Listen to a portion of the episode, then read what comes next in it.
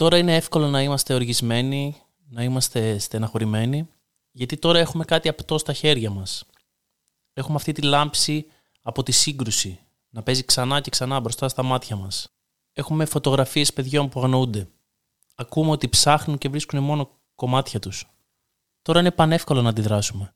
Τώρα όμως για αυτά τα παιδιά δεν έχει καμία σημασία. Δεν πάει να κάνουμε το πιο προηγμένο σιδηροδρομικό σύστημα στον κόσμο, δεν θα τα κάνει να ανασάνουν ξανά. Ο Αλέξης που πέθανε το 2008 δεν ξέρει ότι έγινε σύμβολο, δεν ξέρει τίποτα. Δεν νιώθει τίποτα. Αυτό που υπάρχει τώρα είναι ο σκελετός ενός νεκρού παιδιού που αυτό που ήθελε είναι το ίδιο που θέλουν όλα τα παιδιά. Να μεγαλώσει. Δεν υπάρχει πιο συμβολικό έγκλημα από αυτό που έγινε στα Τέμπη. Δεν θα μπορούσε να γραφτεί ποίημα που να είναι πιο ποιητικό από αυτό που συνέβη. Δύο τρένα να πηγαίνουν το ένα πάνω στο άλλο 12 ολόκληρα λεπτά μετά το λάθος στο κλειδί. 12 λεπτά. Αυτή ακριβώς είναι η κατάσταση στην Ελλάδα. Τρέχουμε με τοπικά προς το τρένο που έρχεται και δεν μας καίγεται καρφί αν δεν ακούσουμε τον μπαμ. Έξω από το παράθυρο στο δικό μας το βαγόνι βλέπουμε ότι περνάμε από μια θάλασσα. Μέσα της να φαίνονται βάρκες ξεχυλισμένες και άνθρωποι που παλεύουν με τον πνιγμό. Τότε το τρένο αποφασίζει και κλείνει αυτόματα τα παράθυρα. Λέμε στον υπεύθυνο ότι νομίζουμε ότι είδαμε ανθρώπους να πνίγονται. Μας λέει ότι ήταν ιδέα μας. Αν γινόταν κάτι τέτοιο θα το βλέπατε στις ειδήσει, μας λέει. Λέμε εντάξει. Το ξεχνάμε και ανοίγουμε το κινητό. Το ξέρουμε όμως ότι κάποιοι πνίγονται εκεί έξω. Ευτυχώς λέμε δεν ήμασταν εμείς. 10 λεπτά.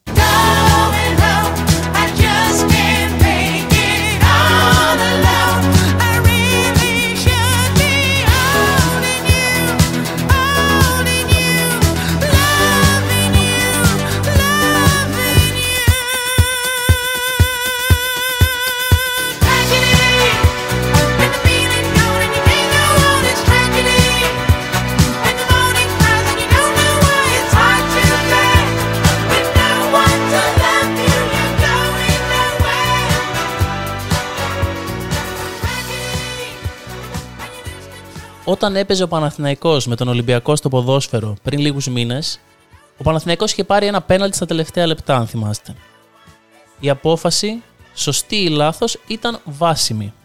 Ο πρόεδρος του Ολυμπιακού δήλωσε ότι ήταν η μεγαλύτερη σφαγή στην ιστορία. Ούτε καν στην ιστορία του ποδοσφαίρου. Στην ιστορία τελεία. Μετά από αυτή τη δήλωση είχε ποδοσφαιρική εκπομπή το κανάλι το οποίο επίσης ανήκει στον ίδιο άνθρωπο που έχει την ποδοσφαιρική ομάδα. Και εκεί οι δημοσιογράφοι συμφώνησαν με τη δήλωση του αφεντικού τους.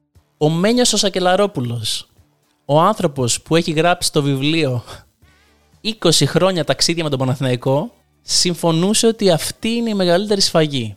Ότι δηλαδή έχει συμβεί το Auschwitz, αλλά αυτό το οριακό πέναλτι αποτελεί μεγαλύτερη σφαγή. Την επόμενη μέρα, από τη μεσημεριανή της εκπομπής, συμφωνούσε και η Ελένη Μενεγάκη. Το ξαναλέω, χέστηκα για το ποδόσφαιρο. Χέστηκα για τον Μαρινάκη, χέστηκα για τον Αλαφούζο, χέστηκα για τον Μελισανίδη, χέστηκα για τον Γιανακόπουλο, χέστηκα για τον Σαβίδη. Αυτό που με εξόργιζε είναι ότι στην Ελλάδα πλέον την αλήθεια την αγοράζεις. Αν έχεις εξουσία, εσύ διαλέγεις ποια είναι η μεγαλύτερη σφαγή στην ιστορία. Εσύ διαλέγεις αν τα τρένα μας γαμάνε και δέρνουν. Εσύ κλείνει την κάμερα όταν δεν πρέπει να γράφει. Εσύ κατεβάζει τα παράθυρα στο βαγόνι. 8 λεπτά. Everything is okay anyway. Everything is okay anyway. Well, if the sun comes out each day, everything must be okay. Yes, everything is okay anyway. If all we ever had was total war, and peace and love and giving were a bore. What if we cried and died all day? You could still hear someone say that everything is okay anyway. Volcanoes, earthquakes, floods, and tidal waves. And man is forced to live again in caves. But if all we had was fire, you'd still hear the caveman choir singing everything is okay anyway. Yes, everything is okay anyway.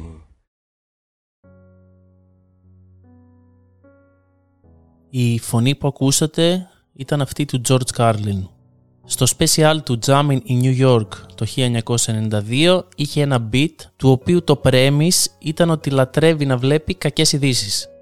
Έλεγε δηλαδή ότι απολάμβανε να κοιτάζει καταστροφές. Όσο μεγαλύτερες οι καταστροφές, τόσο το καλύτερο.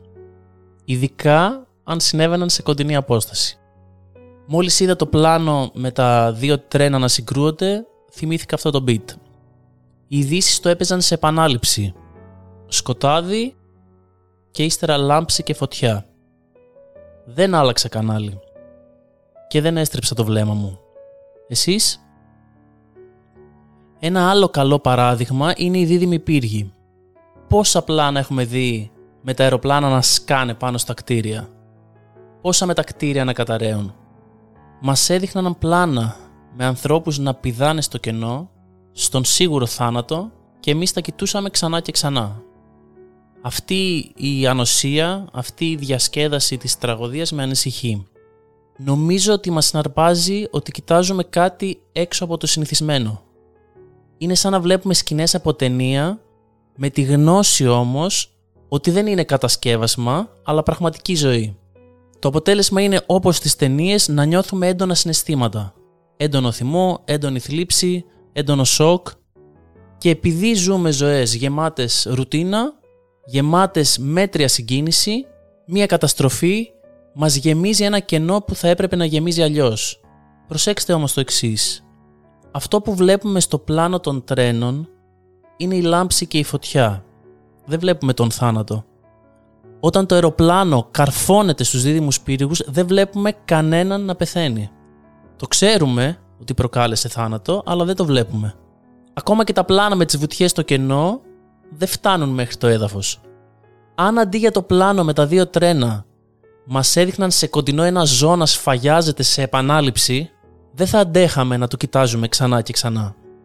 Ας έχουμε λοιπόν στο νου μας το εξής. Είναι πιθανώς λογικό να μαγνητίζει το βλέμμα μας η καταστροφή. Δεν πρέπει όμως να μας διασκεδάζει, γιατί τότε γινόμαστε εμείς με την κακή έννοια ζώα που ευκολότερα σφαγιάζονται και ευκολότερα σφάζουν. Στο τέλος του beat πάντως, ο Κάρλιν λέει το εξής.